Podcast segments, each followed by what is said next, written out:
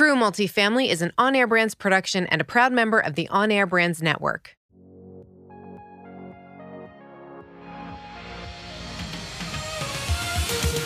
This is True Multifamily, the show where we dive in on what really happens after closing a multifamily property. We're going to expose the role of asset manager. That's a person who has a responsibility of seeing the vision, executing the plan, and managing people, budgets, and timelines, all to deliver returns for our investors. These are the real struggles, the real victories, and the real stories of asset management. Welcome back to another episode of True Multifamily. I am here with John Casmon. John, thanks so much for coming on the show today. Hey, Justin, thank you for having me today, man. I'm excited to talk to you. I uh, we met uh, almost a year ago now in person, and uh, it's been quite a crazy uh, 2020, obviously, and uh, excited to to get to to chat with you today. So looking forward. Yeah, we met a week before the world shut down. Yeah, so. that was it. I remember like people were talking like, "What's going to happen? Is this a thing or is this going away?" And and boom, that's it. So uh, you know, John, uh, let's just jump right in, please. Tell the audience who you are, uh, what you do, and uh, we'll just go right from there.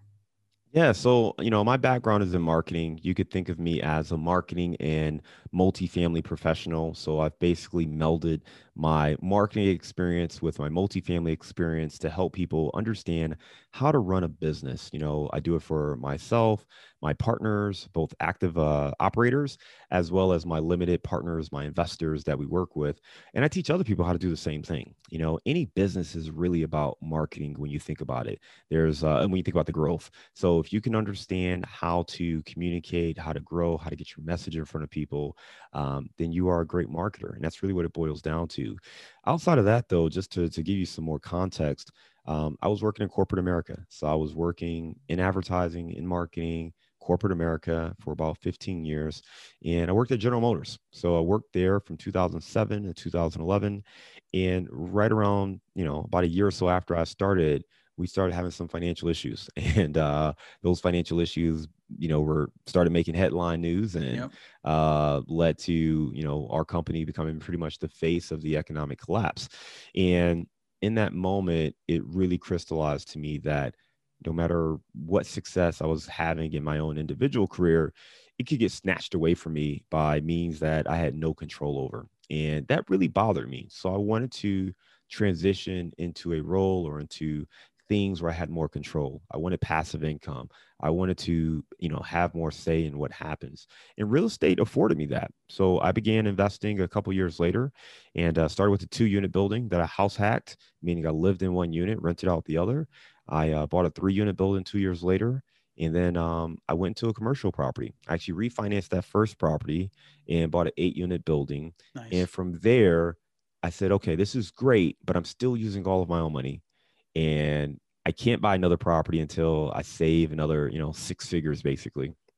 And I wasn't solving the real issue. The whole reason I got into this was to insulate myself from potential financial ruin if I lost my job and I was making money. I had some good equity, but I didn't have enough cash flow coming in to replace my day my day job. Um, nor did I really have a plan to do it because I was just saving as much as I could to go buy another property. And I just realized there had to be a faster way to do it. Um, so started connecting with other people, learned about apartment syndication, and the next deal we did was actually 192 units. Now wow. I'm a general partner in that deal. It's not you know a deal I did by myself. I'm a general partner, but nonetheless, that opened up my eyes to the possibilities that you could go out there if you approach this as a team sport. And multifamily investing is a team game. I don't care if you're buying a property with all your own money, you still have teams, right? You still have your broker, your lenders, your property managers. You still have a team. So understanding how to control the team or how to lead the team that's going to make you make or break your success. So that really kind of took us down our pathway. Today, we're partners in around 900 units um, and continuing to grow that portfolio. Wow, so much uh, growth there. And I, I want to take a few steps back and, and just dive down into that a little bit. Um, and don't let me forget because we want to get into the marketing for sure but you said you know you had an eight unit you know obviously looking at the cash. As at some point we all sort of look around and say okay my money's tied up. You know i can calculate how much i'll get back. And we're looking at years months years decades who knows right? So how do i get to that next level? How do i go buy the 190 unit apartment complex uh, with what I'm making. So you said you're a general partner on that. Can you just explain, you know, what that means to be a general partner on that project? Uh, what you brought to the table? Is that something you're still working with? You, you mentioned the team. So who else is involved? Just give us some color on on everything involved in that. Yeah, absolutely. So first of all, just to to get to help people understand the mindset because this was not something even when I bought that eight unit. If you would have told me this would be my next step, I would have laughed in your face and said, That's ridiculous. It doesn't even make sense, right? right. I couldn't even fathom that. I didn't even know people were doing that. You know what I mean? I just, it wasn't a real thing to me.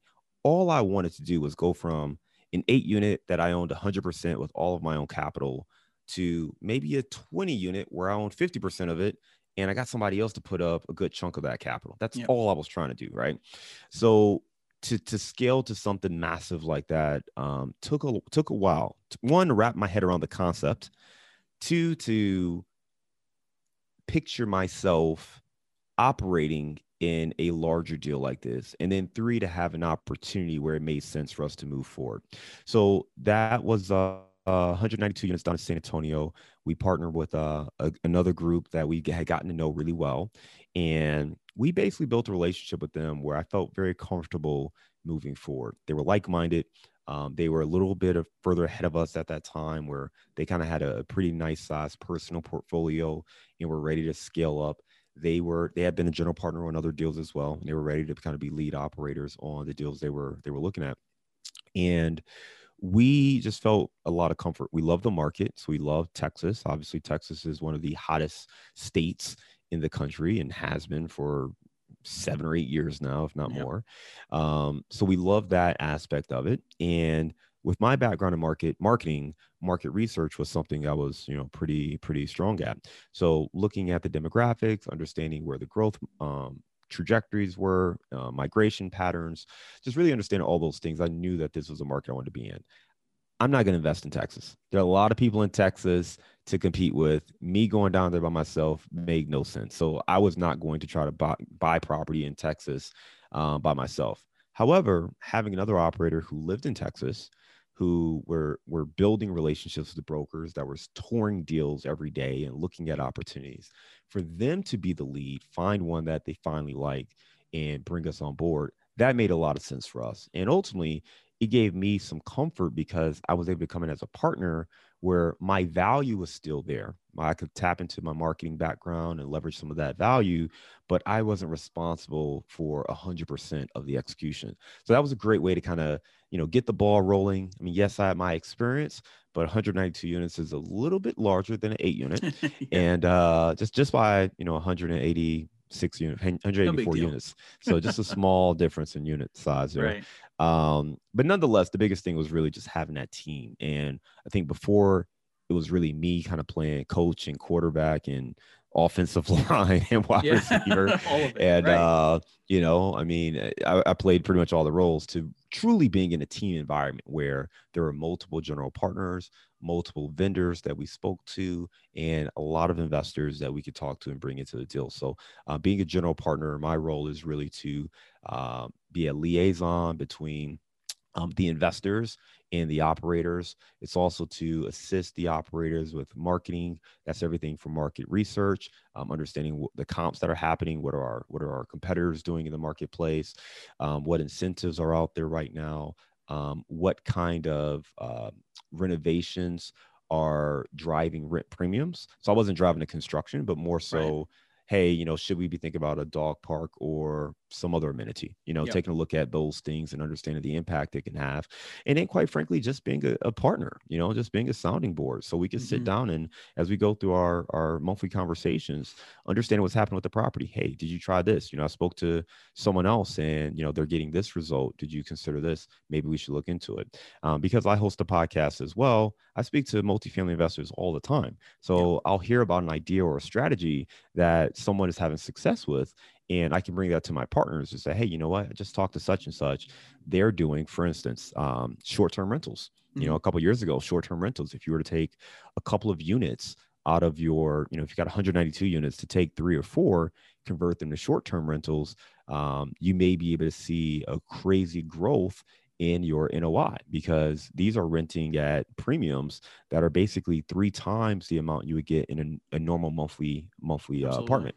So there are things like that, strategies like that that I would bring to my operating partners.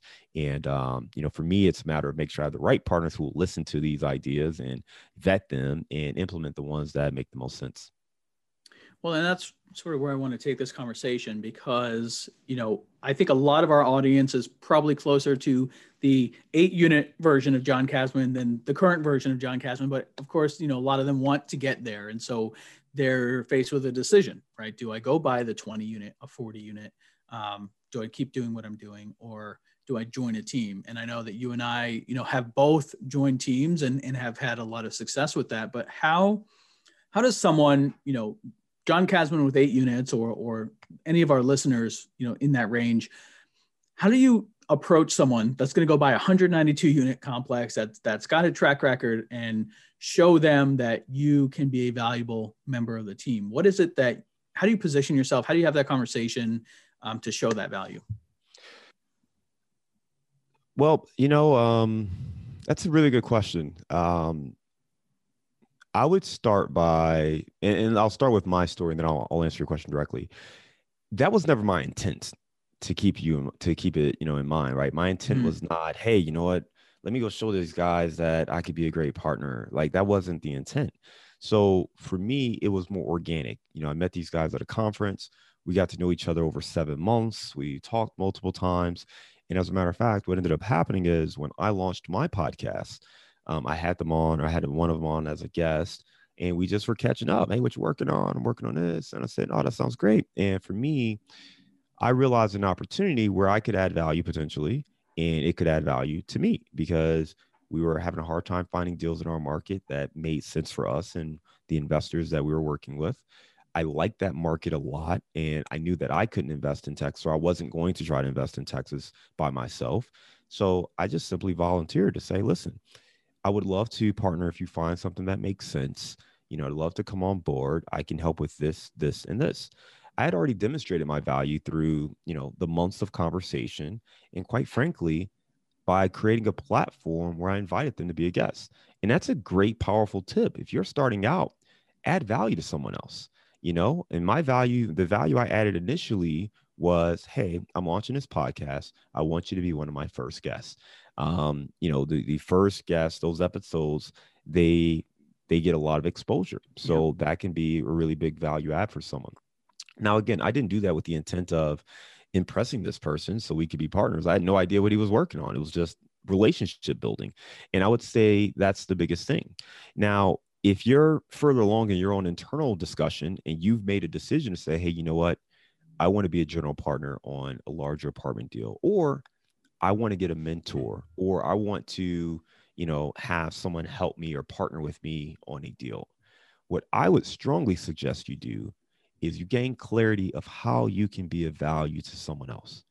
Do not just randomly tell people that, you know, hey, you know, I'd love to help or, you know, yeah, do you need help with anything? I'm, I'm free. I've got some time. Tell people specifically what it is you do well and then demonstrate that capability for them. You know, if I were going back, if I were to say, hey, you know what, um, I'd love to help with the marketing, I would actually develop a rough marketing proposal, or I would do a market analysis or demonstrate some market research and send it unsolicited. Hey, you know, I was doing a deep dive of the San Antonio market, uh, look through these five different reports, and here's the opportunities that I see based on the market data you know so good. so, such gold right there. Um, I, I, agree you know I, I, give that advice a lot and you know frankly someone will come up and say hey let me know if you ever need any help. And that's pretty much the worst question i can i can receive because i don't know you i don't know what you're very good at and i don't know how you can add value. But someone drops a uh, market study on my desk and says hey i know you're in this town and, and here's what i'm seeing and here's how i can add value to you now now we're going to have a very serious conversation because you, you're demonstrating value uh, right off the bat um, uh, so I, I love that you did that i love that you um, showed value in the podcast you're giving them a platform right everyone wants to talk about themselves, especially if they're doing deals and raising money. You know, there's always a, a something they need to get out, a message they need to get out, right? Everyone want, wants to be heard. So you're giving them a place where they can do that. So even if nothing else, you created a platform, you said, Hey, I value you, I value the conversations, the relationships that we've built, and I want to help you by by featuring your message uh, as one of my first shows. So it, it can be very simple as that. Uh, it can be very in depth, but there's there's a hundred ways to do it, and this is just one you know marketing slice for it. But for anyone listening, figure figure out where you can add value. What is your superpower? What can you do? Maybe you live in a market where there are some someone doing a lot of apartment deals, and you can go be boots on the ground and hey, drove your property, saw there's all this extra trash over there, right? Maybe there's other ways that you can add value. It doesn't have to be marketing. So I love you know that real estate allows us to be so creative and there's so many things that have to have to be done um, that you know there's always an opportunity for us to, to add value and, and to bring in partners that can add value as well yeah let me give you a real example this is i mean literally as we're recording this about 15 minutes before i you know we hit go so literally the call i had before this um, i was on with one of my mentors and i gave him basically a list of things that i thought he could be doing um, and places where he can make generate some extra capital, places for him to take his brand and his business and to grow. And I didn't I didn't ask for anything. I didn't want anything. It's just again, you have to come from a good-hearted nature. What I would say is you actually have to take the action. If you want to add value to somebody, add the value. Don't tell them, "Hey, I can help. Hey, let me do this." Hey, no, just do it. Just do it. Yeah. Just yeah. show up and do it. You know, I used to run, or still run a meetup, but we haven't been in person obviously in a while. And um, or people used to ask me all the time, "Hey man, I'd love to help you with the meetup." I'm like, "Cool." I don't. I, for me to think about how you can help me takes too much of my energy. And if I knew, Agreed. if I knew what I needed help with, I would have been more proactive in finding that solution. So if you really want to help me, just jump in and help get there early, set up the tables, you know, get the sign exactly sheet. Just show me that you can help. And then then you'll be a part of the team. Like, hey, you know, this guy helps every week. What, what do you need? Okay, now I'm ready to help you because you you helped me already, right? And one of the, the people who helped me run the meetup, that's exactly what happened. You know, she came up after one of the earlier events and said, Hey, you know what? Um, I came here and I noticed the, the sign-in sheet, you know, wasn't out until the middle. I'll bring the sign-in sheet next month and I can do this and I can set up a, you know, a newsletter for you and get this going. I said, cool. I didn't have to yeah. think. She took a lot of the work off of my plate. That's adding value. So you have to truly add value to people and you'll get something out of it. And you kind of have to know what you want to get out of it, but it starts with adding value first. You know, figure out how you can add value. And I mean, honestly, just hitch your wagon to the right horse, right? If you yeah. can find the people who are doing things, moving, shaking, and, and going places, align with those people, connect with those people, and add, truly add value to them. And I think it'll help you in the long run.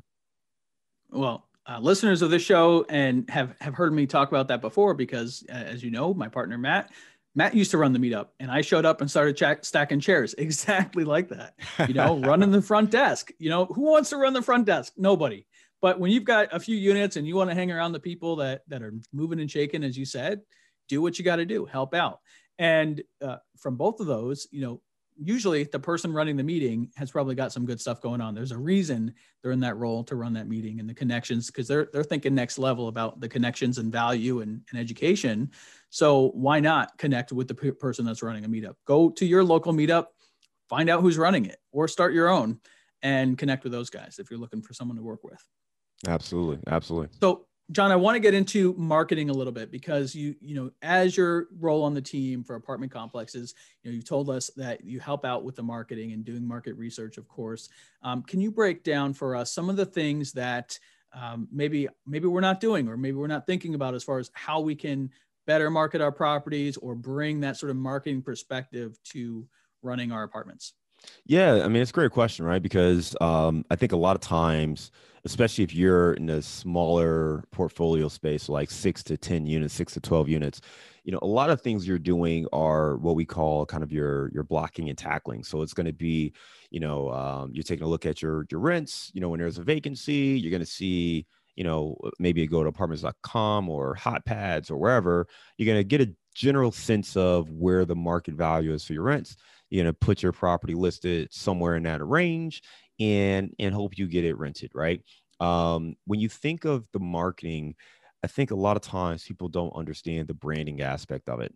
Um, we have a, a, a podcast sponsorship with a company called RentSync. I want to be 100% transparent with that, but they have really helped me even as a marketing you know professional really see the true value of like branding at a bigger level. And I mean, if if you have a six unit, you should be marketing even more because you have the ability to stand out and create a brand that's different than every other six unit out there. So if you've got a 200 unit, six unit, all of these things apply. So the very first thing is branding.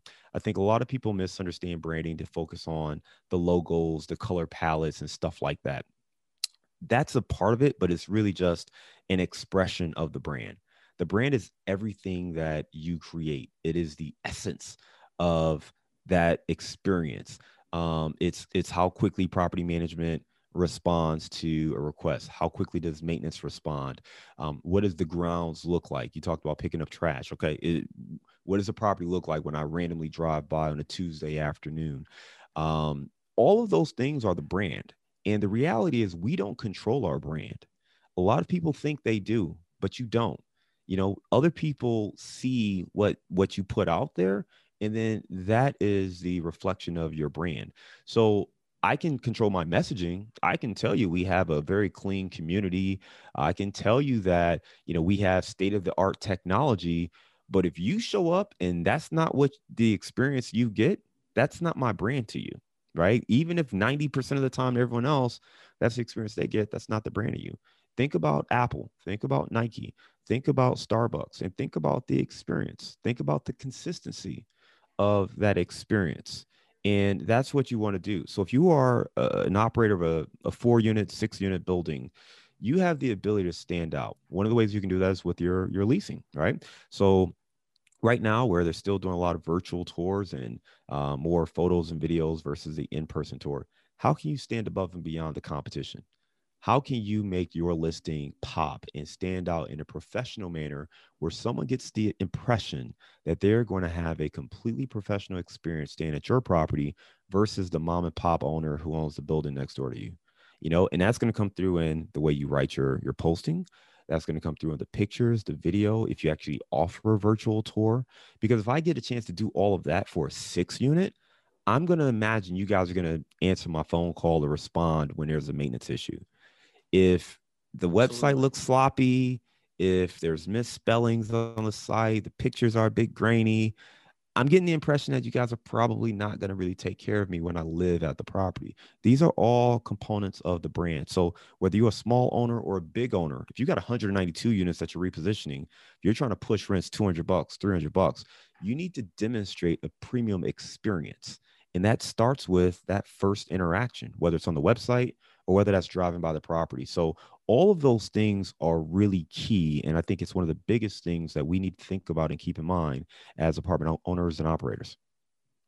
Absolutely. I love all of that. You know, I was just speaking to Gino Barbaro a few episodes ago and and that's really what he preaches is the resident experience and it, it, you're absolutely right. The brand is not just the signage and the logos and what color the buildings are, but the entire experience that the tenant goes through from that first Google search and website visit, uh, which I love that you pointed out about the photos and the easy to use site, all the way through the phone calls, how we answer the phone, how we interact, how we do our virtual tours. And then, uh, you know, when they're tenants, right? We've got to take care of problems quickly, right? We want uh, great Google reviews from everyone that are not forced or bought. We want tenants to really feel uh, part of the community and, and um, feel like they, they belong and, and they want to spread the word. And, you know referrals are are the best uh, source for that. And and you don't get a referral unless you're taking care of the brand and you're taking care of that tenant experience. Yeah absolutely. I mean i think it's spot on. And um and it's key because again it, it may feel like it's marketing but it really is the essence of who you are right? I mean it starts at the absolute core of um, what your mission is your vision is. And it's really just an expression of that mission or vision. If you don't have a mission or vision that's going to be kind of clear too you know, if I just show you're just doing a job trying to collect the rent, that's going to come through as well. So, I mean, the more you can embody the spirit of what you want to see, the clearer and easier it's going to be to build a brand that can attract and, and retain these tenants. Absolutely. Absolutely.